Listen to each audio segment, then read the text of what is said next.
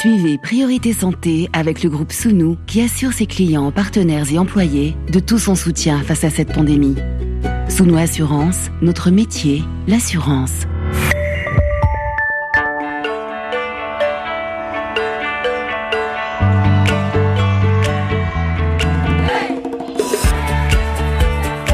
Priorité Santé. Caroline Paré. Bonjour à toutes et à tous. Changer le visage de la santé au masculin, c'est dans cet esprit que depuis 17 ans maintenant, ce mois de novembre donne l'occasion aux spécialistes du cancer aux associations de patients de sensibiliser le grand public à des maladies qui restent tabous pour beaucoup d'entre nous et pour les premiers concernés, les hommes.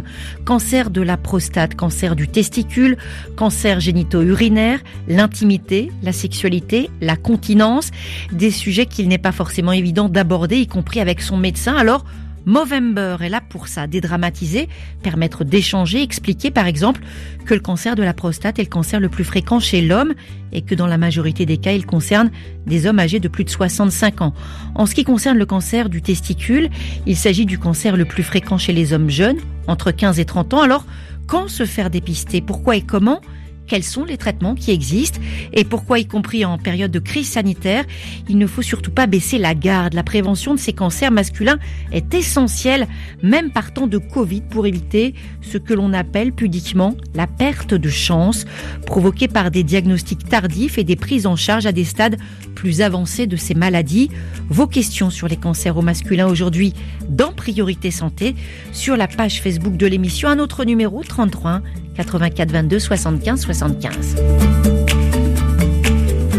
Sensibiliser aux problèmes de santé masculine en ligne avec nous, professeur Karim Fizazi, bonjour.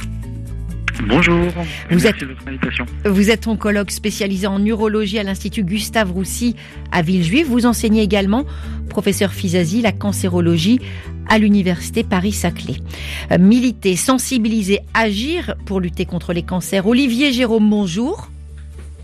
Bonjour Caroline.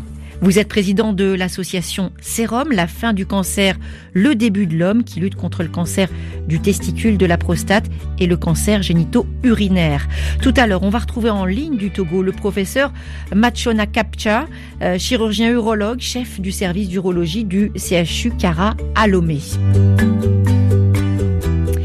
Et en fin d'émission, nous parlerons avec le docteur Pierre Anouri, directeur des relations internationales à l'Institut Curie, du programme de formation action en cancérologie et du parrainage d'un service dédié à Beyrouth en soutien aux professionnels de santé libanais, des soignants éprouvés comme l'ensemble de la population par l'explosion qui avait ravagé le port de la capitale libanaise le 4 août dernier.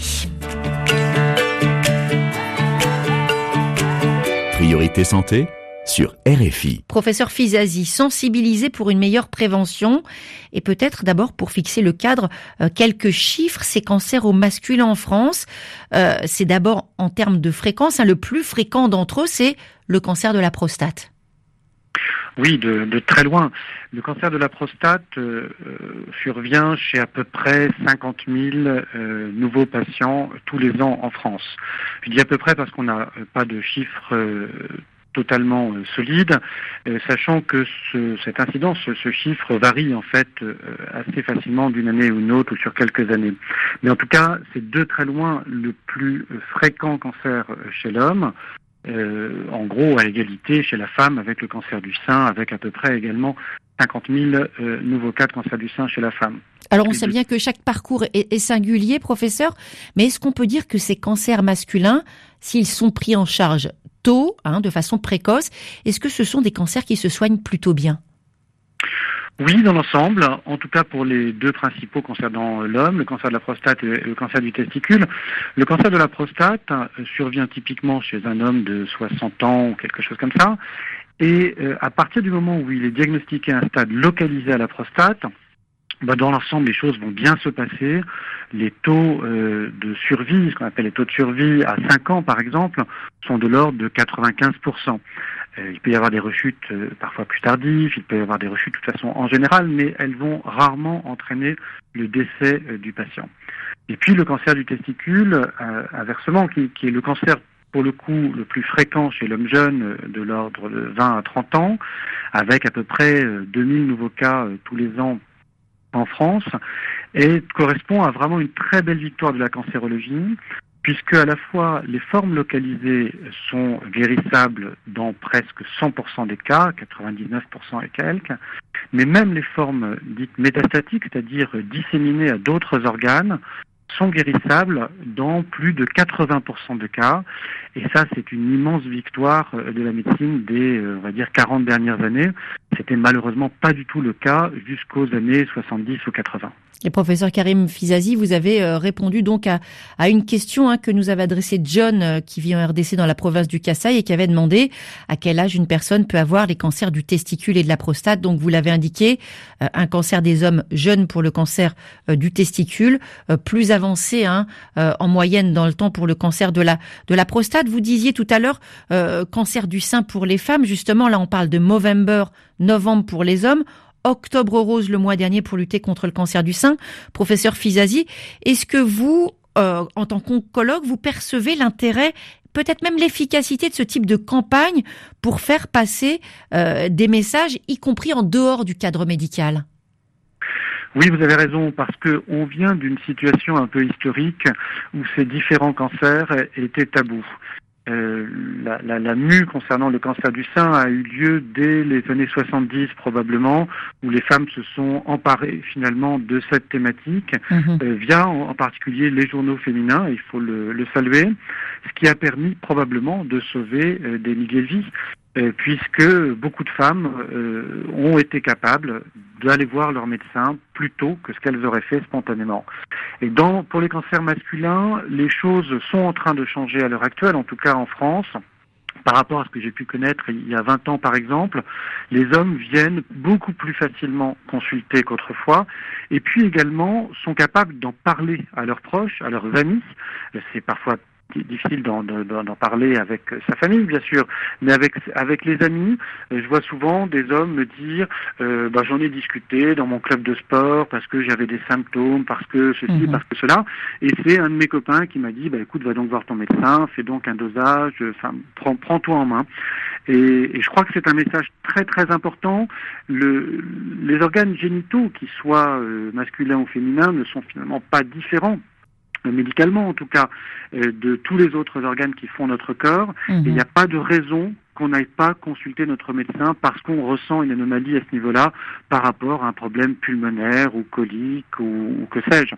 Et, ça, je crois que la population est petit à petit en train de le réaliser, en tout cas en France. D'autant plus qu'il y a déjà un, tabou sur le cancer, donc c'est le tabou dans le tabou, donc libérer la parole, le rôle des associations comme la vôtre, Olivier Jérôme, on vous retrouve. Alors, engagement dans le domaine de la santé, on l'entend souvent avec euh, les témoins dans cette émission, euh, ça passe souvent par une expérience personnelle et c'est aussi euh, votre cas, Olivier Jérôme. Oui, tout à fait. Avant d'avoir créé une association, on est passé souvent par là.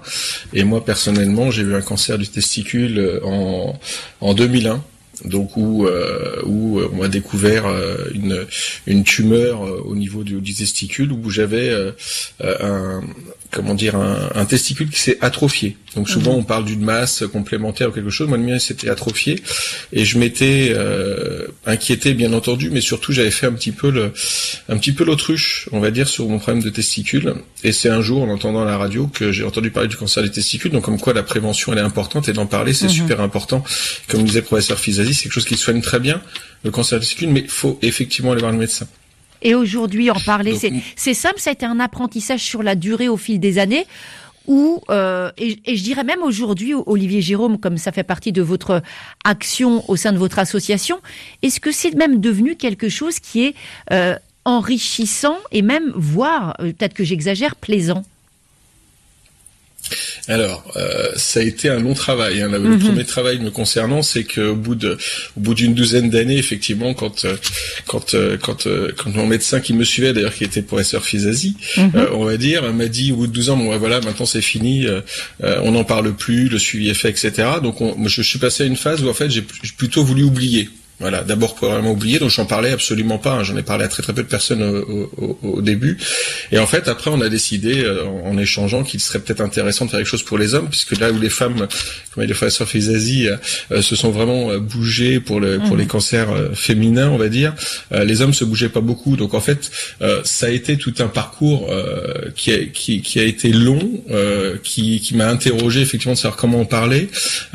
et effectivement, J'aurais tendance à dire avec le recul maintenant, je dis pas que je suis content hein, d'avoir eu un cancer, mais en tout cas ça, ça a donné effectivement une, un autre sens aussi, un autre tournant à ma vie, de pouvoir effectivement aider les patients euh, qui sont un petit peu perdus, puisqu'il y a 20 ans, hein, quand ça m'est arrivé à peu près, euh, bah, il y avait absolument pas grand-chose qui existait. Donc en fait aujourd'hui, oui, c'est euh, c'est tout un cheminement et euh, on a de plus en plus d'hommes qui nous rejoignent au niveau de l'association, qui ont envie effectivement de se dire voilà, est-ce que je peux aider? Et c'est vraiment important et ça c'est quelque chose qui est assez nouveau. Alors, Movember, hein, sensibiliser, dépasser les, tabous, dédramatiser et même réussir à donner le sourire en communiquant sur le sujet, en l'occurrence euh, le cancer du testicule. On ne va pas s'en priver. Illustration avec un spot de prévention contre le cancer testiculaire. Pour situer l'action, hein, puisqu'on n'a pas les images, une salle de bowling. La voix, c'est celle du comédien Bruno Solo. Movember, attention, Second degré à l'honneur avec ce spot qui s'intitule En toute sobriété. Euh, dans l'équipe, ils ont parié que j'arriverais pas à le dire. Je vais le faire quand même. Hein, je me lance. Le titre, c'est Un vrai film de boules action. Avec les gars, nos boules, c'est toute notre vie. On ne peut pas rigoler avec notre matériel. On doit vraiment en prendre soin. Et puis c'était la finale. Alors on ne voulait pas passer pour des glands. Et les gamins en face, fallait les voir. Ils faisaient n'importe quoi avec leurs boules. C'était chaud et plutôt serré. Mais en étant bien vigilant, rien ne devait nous arriver. Bon, dans le feu de l'action, on a tendance à s'oublier un peu. Mais ça, c'est pas grave. Mais le plus important, c'est que notre matériel ne nous fasse pas faux bon. Parce que le moindre petit pépin, et ça peut être le drame. Les gars, faites gaffe à vos boules. Ce serait vraiment trop couillon. Le cancer testiculaire n'est pas un jeu. Pensez à inspecter régulièrement votre matériel. Pour effectuer un bilan testiculaire, vous devez simplement prendre rendez-vous chez votre médecin traitant qui saura vous montrer les gestes à connaître pour surveiller efficacement votre matériel. Olivier Jérôme, ce ton, l'humour, euh, est-ce que ça permet de dépasser les problèmes? Euh, Il faut le dire que quand on parle de cette représentation, cette question de, la virilité, pas facile euh, d'en parler, même si tout à l'heure le professeur Fizazil disait des, soirées entre garçons, on en parle, en, en marge du sport, on en parle, peut-être aussi au bureau, à la cantine, on en parle.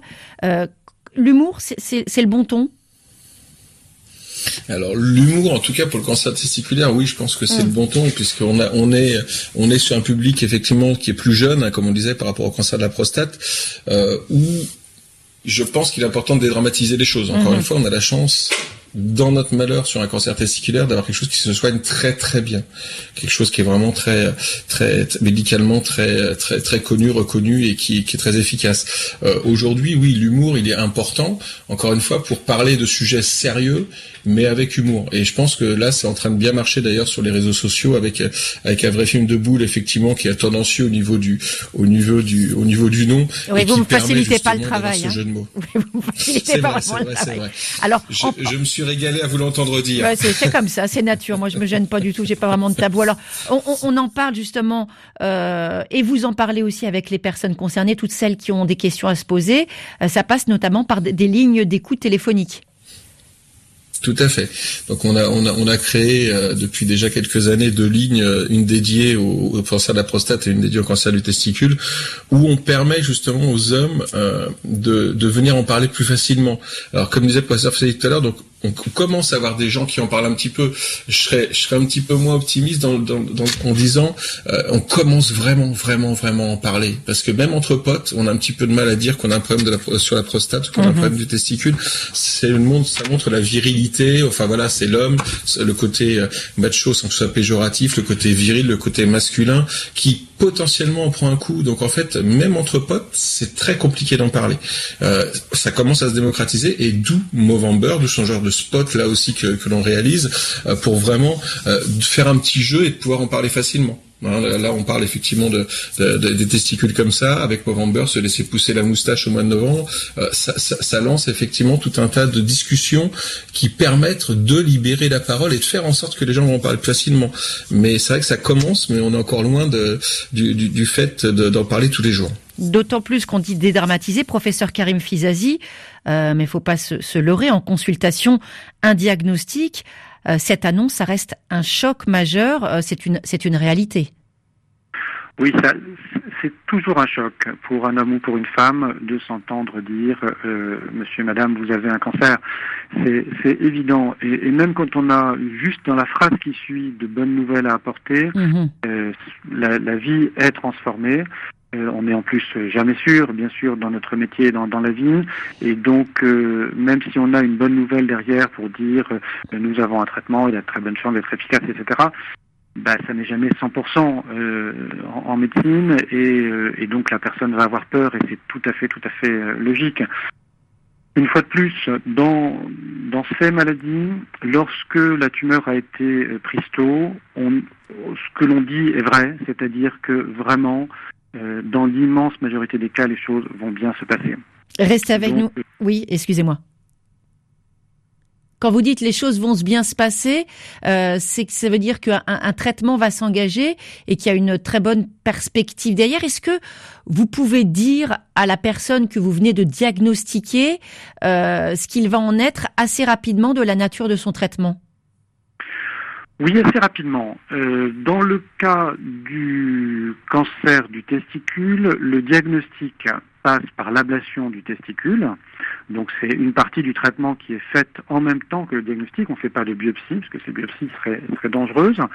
Et donc euh, finalement, lorsqu'on voit le patient que le testicule a été enlevé, on fait un scanner, on fait une prise de sang, et en gros, on a tous les éléments pour pouvoir euh, décider de la suite du traitement.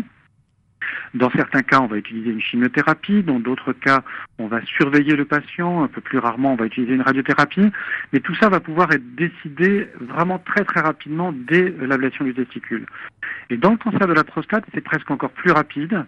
On fait ce qu'on appelle des biopsies, c'est-à-dire des prélèvements de la prostate avec une aiguille fine. Euh, il nous faut également euh, réaliser parfois des imageries, parfois un scanner, une scintigraphie des os, une prise de sang. Et là encore, on a tout ce qu'il nous faut pour pouvoir euh, décider et recommander un traitement, tel ou tel traitement. Alors restez avec nous si vous le voulez bien. On va retrouver dans quelques instants les questions des auditeurs tout de suite après cette pause musicale. Respiration avec Goldling qui interprète Méditation.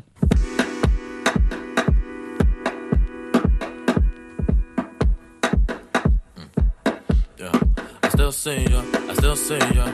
Doing everything that we said we gonna do, girl, I still see ya, I still see ya. Putting on my pride and my girl to the side, cause I still see ya, I still see ya. Smoking on my weed in the corner in the street, so I can still see ya, I still see ya. You wanna be me, I wanna eat ya, I wanna meet your ex, so I can beat them and have a daughter, and be a teacher, and never follow, and be a leader, and baby girl, I still see ya. I got a light skin bitch who look like bench loaf, and she fight and fuck me in the same clothes, but when I put that daddy baby daddy papa show, she girl her toes and close her eyes offended till she had yours. I still call ya, whichever way you want it, baby girl, it's on ya. I got the money, you got the problems, so I can solve it. But I still need ya, I still see ya, and that's okay, baby. I'm a nigga Gina. Yeah, most of them either she's a visa. That right, hell yeah. Anyways, we can get them moving on the dance floor, no choice.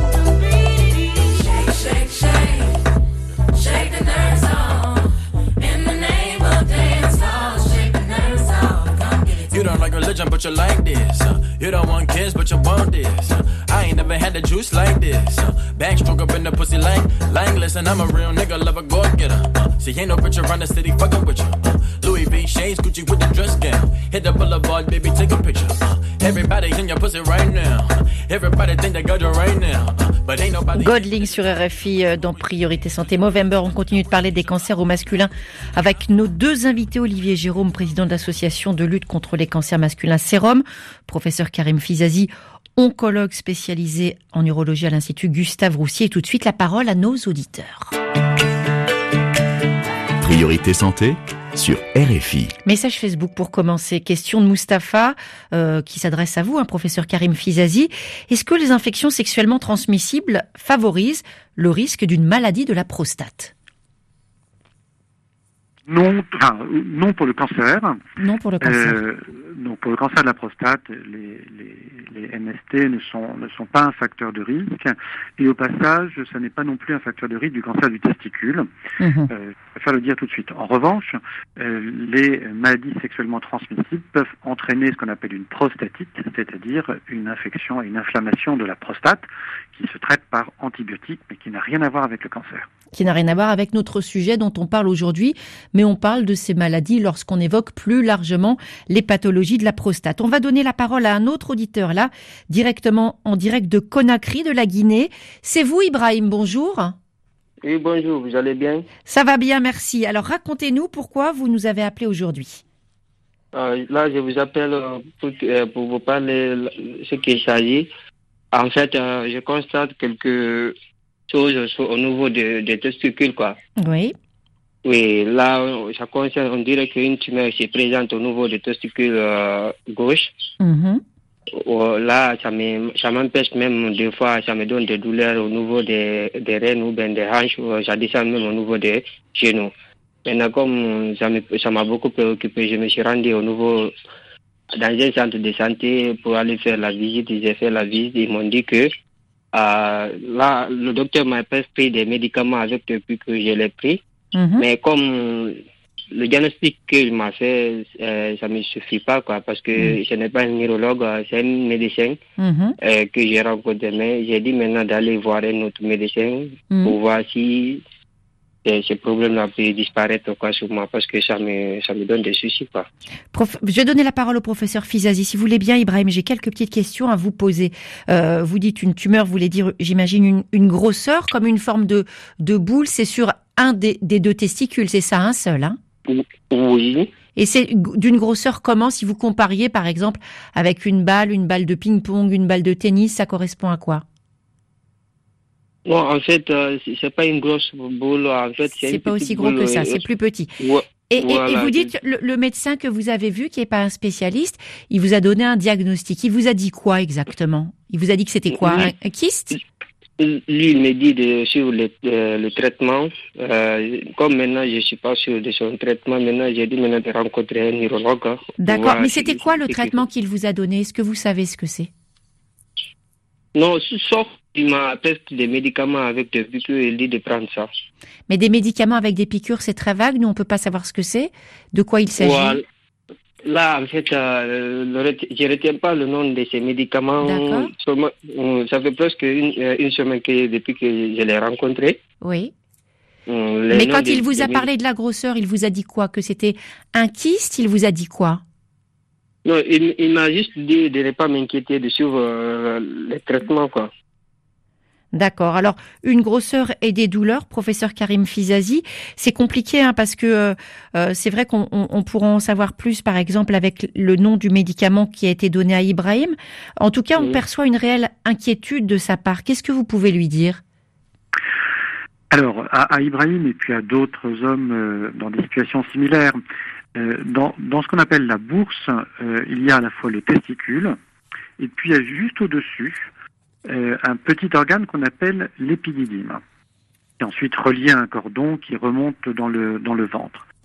Et euh, il y a deux maladies totalement différentes. Il y a d'une part les tumeurs du testicule, et puis il peut y avoir des anomalies au niveau de l'épididyme, soit un kyste au niveau de l'épididyme, qui sont totalement banales et absolument pas graves. Et puis il peut y avoir également une euh, infection ou une inflammation de l'épididyme. Euh, ce, ce petit organe situé juste au-dessus du testicule. Là encore, ça n'est pas grave et ça se traite par des antibiotiques. Mhm. Et puis plus rarement, il peut y avoir une euh, infection, une inflammation du testicule lui-même, ce qu'on appelle une orchite. Là encore, ça se traite par antibiotique. Donc je pense que, c'est difficile bien sûr à dire avec ces éléments, mais, Mhm. mais il est tout à fait possible que le médecin d'Ibrahim ait considéré qu'il n'était pas atteint d'une tumeur du testicule, Mhm. mais de l'une ou l'autre de ces maladies, c'est-à-dire soit un petit kyste qui est un petit peu inflammatoire, Mhm. soit une épidémite, soit une orchite, et c'est pour ça qu'il lui a donné des médicaments, probablement des antibiotiques. Lorsqu'il y a un doute, ce que l'on peut faire également, c'est quelque chose déjà qu'on peut voir en examinant hein, le patient, et en examinant le patient, les médecins ont l'habitude, y compris normalement les médecins généralistes, donc je, je rassure au moins partiellement Ibrahim, Mhm.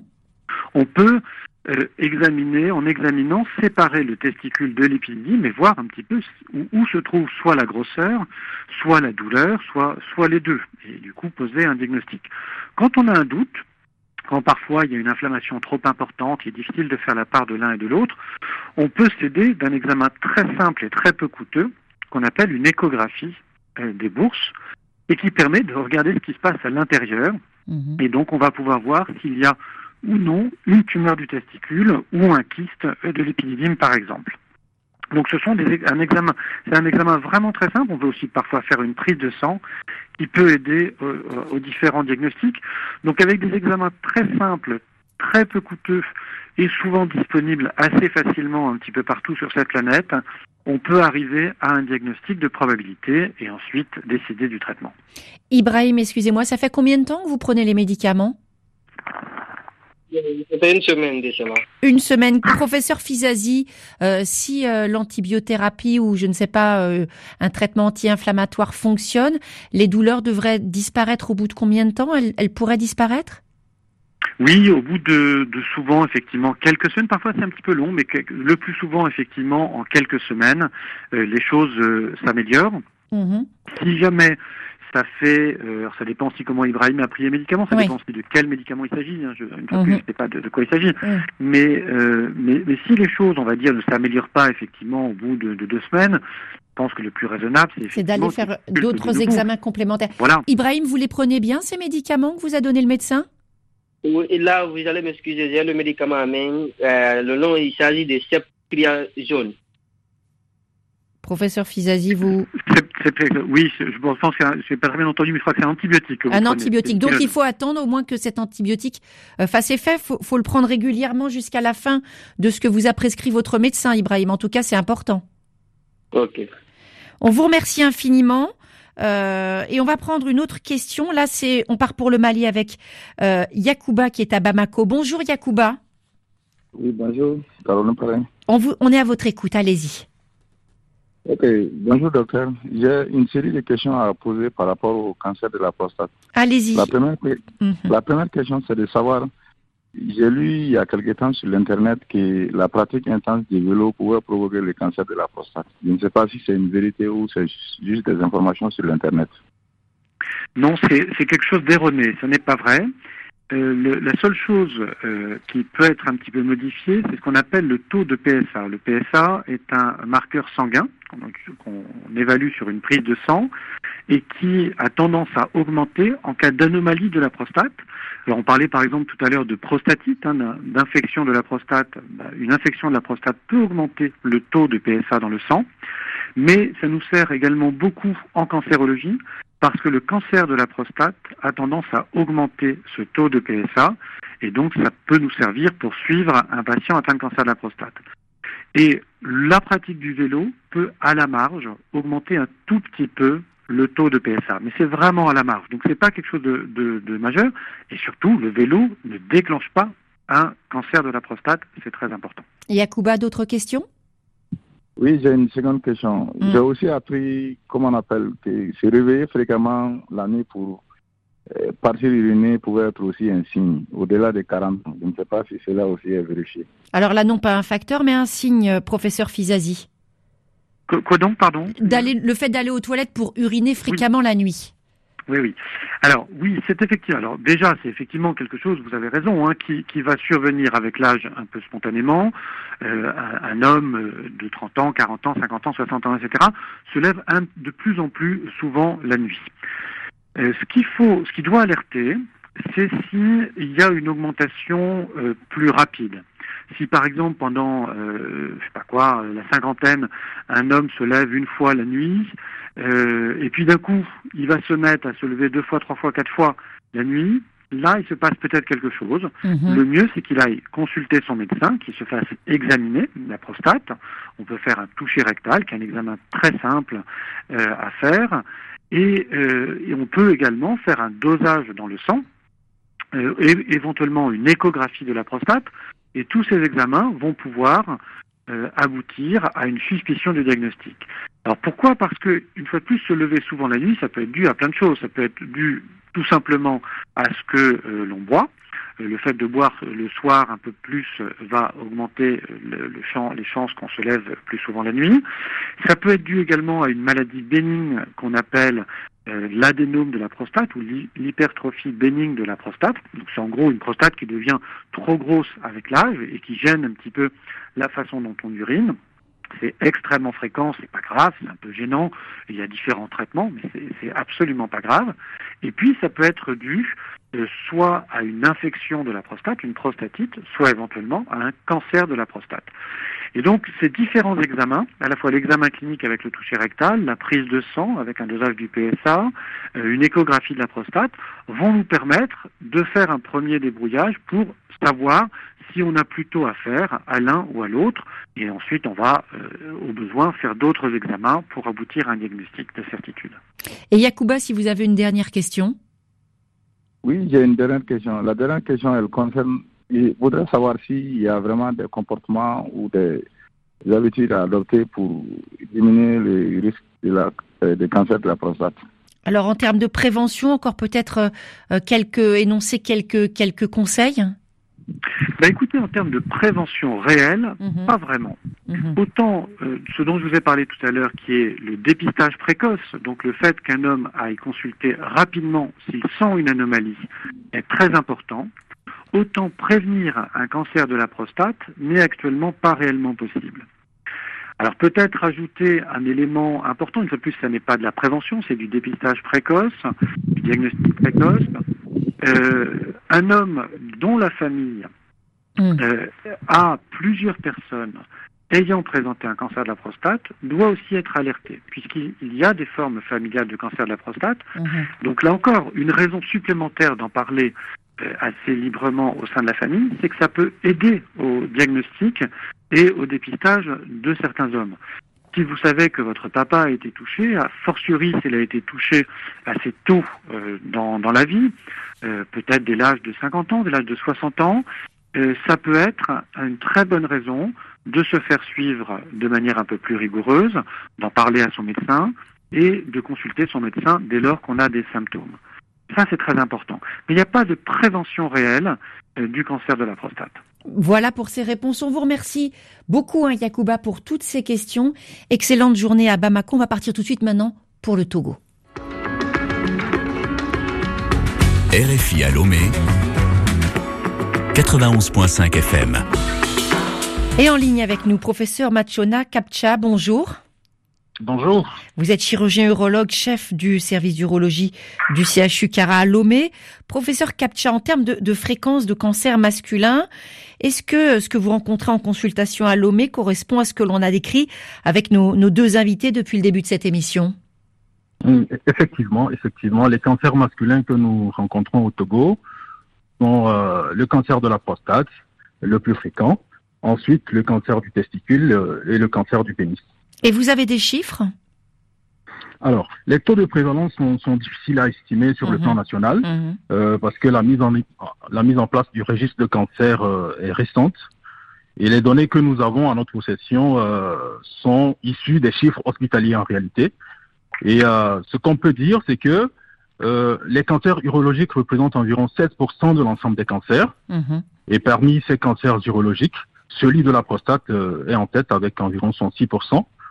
Euh, le cancer du testicule représente environ 5%. Mhm. Et enfin, le cancer du, du, pénis euh, est un peu plus rare, environ 2%. Professeur Captcha, depuis le début de l'émission, on insiste sur la dimension du, du tabou. On en parle fréquemment hein, dans cette émission Priorité Santé, même si on essaie justement de lutter contre ces tabous. Euh, la gêne qui empêche aussi bien les hommes d'aborder cette question de santé très importante, y compris avec les médecins. Est-ce que c'est vrai aussi chez vous?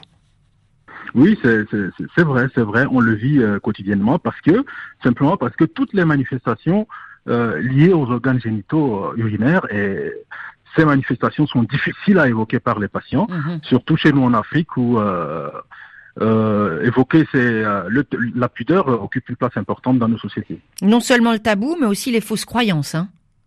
Les fausses croyances, effectivement avec des choses qui relèvent, euh, on va dire, de, de, confusion médicale, mais aussi des choses qui relèvent, euh, on va dire, de choses beaucoup plus mystiques. Oui, bien sûr. Bien sûr, parce que, euh, alors, si on considère le cancer de prostate, par exemple, euh, tous les hommes qui souffrent du cancer de prostate sont taxés d'être des hommes qui ont beaucoup trop de rapports sexuels, par mhm. exemple, ce qui est évidemment euh, faux, mhm. complètement faux. Mhm. Et donc, à partir de là, il est difficile pour ces hommes d'aller consulter pour ces manifestations. Parce qu'il y a un problème de, de, retenue, de tabou moral. En termes de, de, prise en charge à votre niveau, professeur Captcha, euh, qu'est-ce qui est proposé? Alors, les, les, traitements sont multiples. Les traitements sont multiples, notamment la chirurgie, euh, l'hormonothérapie, la radiothérapie et, euh, et la curithérapie. Alors, quand on considère euh, la radiothérapie, par exemple, on ne l'a pas au Togo. Et donc, euh, vous comprendrez aisément que nous sommes limités sur le plan thérapeutique. Mais ce qu'on peut dire, c'est que les indications thérapeutiques dépendent surtout du stade du cancer. Mhm. Euh, ça dépend du stade du cancer. Euh, donc un cancer qui est à son début ne va pas être traité de la même façon qu'un cancer qui a un stade métastatique. Mais en dehors de ça, il faut tenir compte également de, des comorbidités du patient, c'est-à-dire un patient euh, qui a d'autres pathologies, il faut euh, intégrer toutes ces pathologies-là pour prendre des décisions thérapeutiques. Et comme souvent quand on parle de santé dans, dans le contexte de l'Afrique subsaharienne, on insiste justement sur euh, la prise en charge trop tardive, on dit il faut y aller plus précocement, mais en même temps, ça coûte cher, il y a un paradoxe de dire aux gens allez vous faire dépister, mais après il n'y a pas de couverture santé, qui va payer ces soins? Effectivement, ça pose un sérieux problème. Alors, ah alors pour vous donner un chiffre, c'est que chez nous, par exemple, quand on considère le cancer de la prostate, 76% des hommes qui sont diagnostiqués sont à un stade métastatique. Mhm. C'est-à-dire qu'ils sont à un stade où euh, la maladie a déjà envahi le poumon, euh, mhm. l'os, euh, par exemple, et, ce qui rend effectivement la prise en charge encore très difficile mhm. parce que le diagnostic tardif réduit les chances de, de, guérison. Mhm. Le deuxième problème, comme vous l'avez dit, c'est l'absence de, de, la couverture euh, maladie universelle. Mhm. Euh, une frange de la, de la population a une euh, couverture maladie, mais la majorité des patients viennent avec leurs propres moyens, donc ce qui pose vraiment un sérieux problème. On vous remercie infiniment pour votre éclairage, hein, professeur Machona Kapcha. Je rappelle que vous êtes chirurgien urologue, chef du service d'urologie du CHA Cara à Lomé. On retrouve en, ligne le professeur Karim Fizazi, dernière partie de cet échange. On a bien perçu la différence euh, de, moyens en termes de, prise en charge.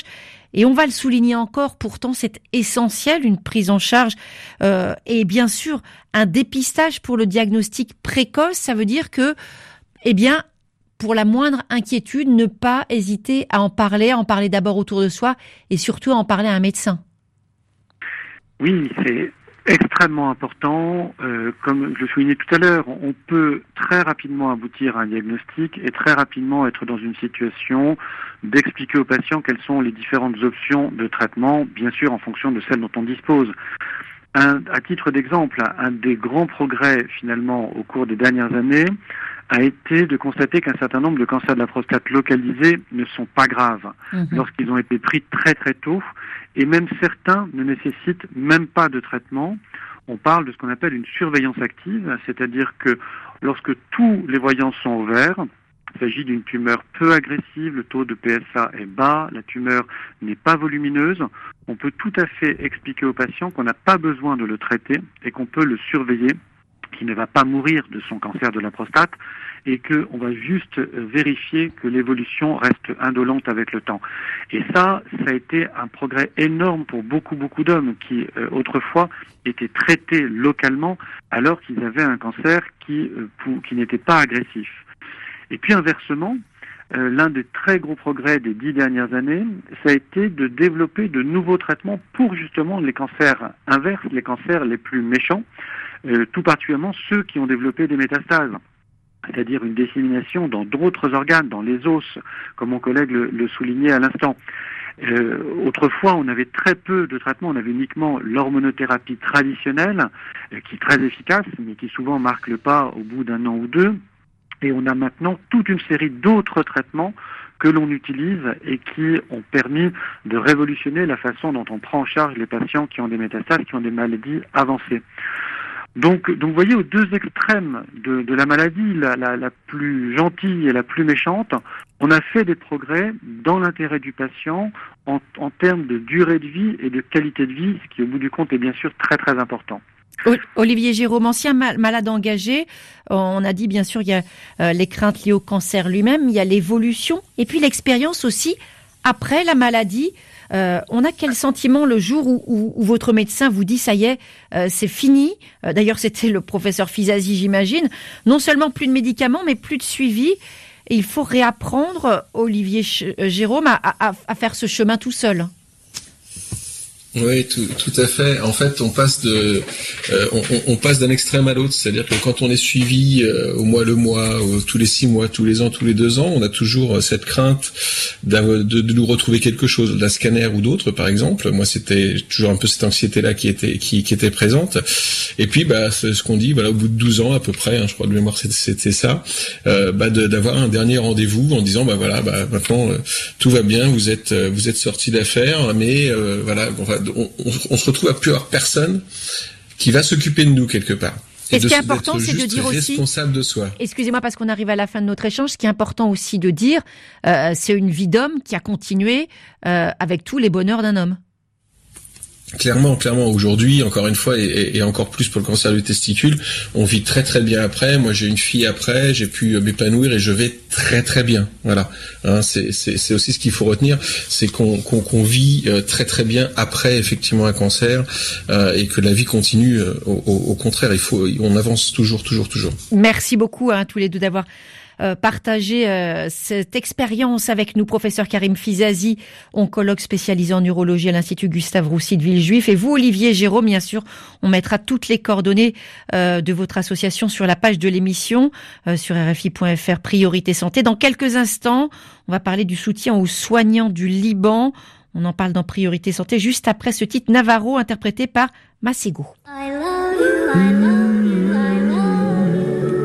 I find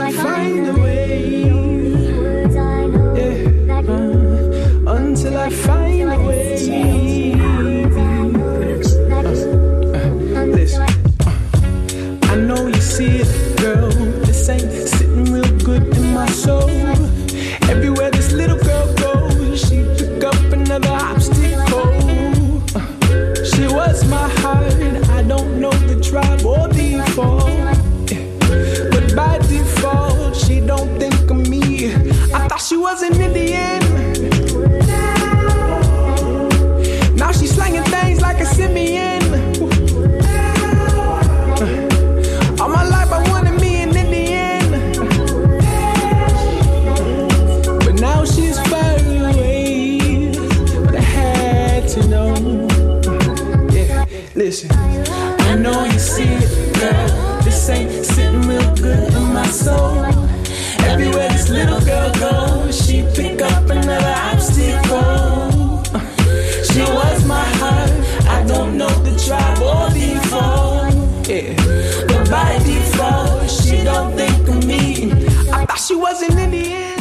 Santé retour à présent sur cette initiative en soutien aux professionnels de santé libanais. La capitale Beyrouth et sa population éprouvée par l'explosion qui a ravagé la zone portuaire le 4 août. Services de santé durement affectés puisque suite à la déflagration, Quatre grands hôpitaux de la capitale ont été endommagés. Alors, face à cette catastrophe, l'Institut Curie a donc décidé de réagir à son niveau. On en parle avec vous, docteur Pierre Anouri, bonjour. Bonjour. Vous êtes directeur des relations internationales au sein de ce Centre français de lutte contre le cancer. Alors, vous avez lancé euh, des programmes. Quand cette décision a-t-elle été prise? Alors, suite à l'explosion du 4 août, une mobilisation accrue s'est faite au sein de l'Institut Curie. Nous avions déjà des partenaires au Liban. Simplement, l'appauvrissement euh, très important de la population, mais aussi des établissements de soins, la crise politique, la crise sanitaire et enfin l'explosion qui a endommagé certains sites nous ont conduit à, euh, amplifier et précipiter le calendrier de nos actions. Avec plusieurs initiatives. Hein. Euh, d'abord, docteur Pierre Anouri, cet accompagnement de jeunes médecins, six médecins, expliquez-nous comment va s'organiser leur formation. Alors, les médecins libanais qui sont très bien formés euh, chez eux mhm. n'ont plus les moyens financiers de venir euh, parfaire leur formation en Europe ou en Amérique du Nord. donc, l'Institut Curie euh, offre six postes tout frais payés à des, à, des jeunes médecins cancérologues qui vont donc venir. Nous sommes allés sur place il y a une dizaine de jours interviewer les premiers candidats et nous doublons cette action qui va faire venir ces médecins pour une durée d'un an par un programme de formation locale avec un financement euh, supplémentaire d'Expertise France qui va nous permettre de, de développer un accompagnement local pour remonter le niveau dans différents domaines de la cancérologie. Alors, docteur Anouri, ça veut dire qu'il y aura des, séances, euh, des masterclass à Beyrouth et Paris euh, les, Le déroulé se fera à Beyrouth mhm. pour 40 euh, personnes en français et en anglais. Il y aura des médecins, des infirmiers, des cadres de ces établissements euh, du nord, du sud et de Beyrouth même. Et puis aussi euh, parrainage pour la reconstruction. Je disais tout à l'heure en, début d'échange, il y a eu ces destructions très concrètes, hein, les murs qui tombent, le matériel qui est abîmé. Docteur Pierre Anouri, reconstruction du service de cancérologie pédiatrique de l'hôpital euh, Saint-Georges de Beyrouth, justement l'un de ces établissements euh, que l'explosion a endommagé. Alors nous avons été très marqués par la visite faite dans cet établissement. Le neuvième étage a été entièrement soufflé. Des, parents, des enfants sont morts euh, dans des conditions extrêmement difficiles. Et aujourd'hui, nous allons accompagner la réouverture de ce service. Et pour préparer cette réouverture, le chef de service sera à Paris le 6 décembre prochain en, travailler avec nos, nos oncopédiatres qui se rendront sur place début 2021 pour accompagner cette réouverture. Et l'esprit justement dans lequel cela s'est fait, il y a eu une demande ou c'est de vous-même que vous êtes allé faire ces propositions? Je voulais évidemment parler aussi de, de l'accueil de ces initiatives. Alors, vous savez, l'Institut Curie fête 100 ans cette année et 100 ans d'efforts de, à l'international dans l'esprit de Marie Curie. Donc nous intervenons dans plusieurs pays, en Afrique, au Moyen-Orient, en Asie, en particulier en Amérique du Sud. Et le Liban euh, fait partie d'un panel de pays, mais là nous avons concentré l'effort sur le Liban vu les circonstances que ce pays traverse. Et justement, avec un, accueil, j'imagine, des soignants. On parlait tout à l'heure de ces six médecins euh, qui vont euh, venir travailler, parfaire leur formation qui est déjà très bonne en France. Vous avez déjà sélectionné leur profil? Alors, nous, nous avons déjà une oncopédiatre qui arrive euh, en janvier. Nous avons un chirurgien, nous avons un oncologue médical, une personne pour les soins palliatifs.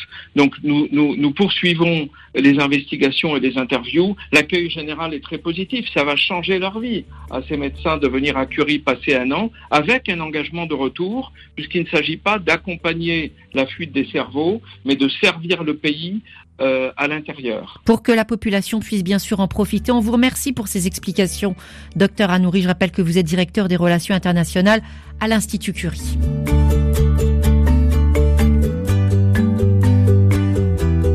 Et Priorité Santé touche à sa fin. Merci à toute l'équipe qui chaque jour fabrique et réalise cette émission. C'est tout. Samaké, Louise Calédec, Ophélie Lassen, Didier Bleu et Laurence No. Demain, on va parler des questions éthiques soulevées par la riposte au Covid-19 conditions du soin, prévention de la contagion, jusqu'où peut-on aller Quelles réflexions sont engagées Quelles limites s'imposent en situation d'urgence sanitaire On se retrouve demain. D'ici là, portez-vous bien et lavez-vous bien les mains.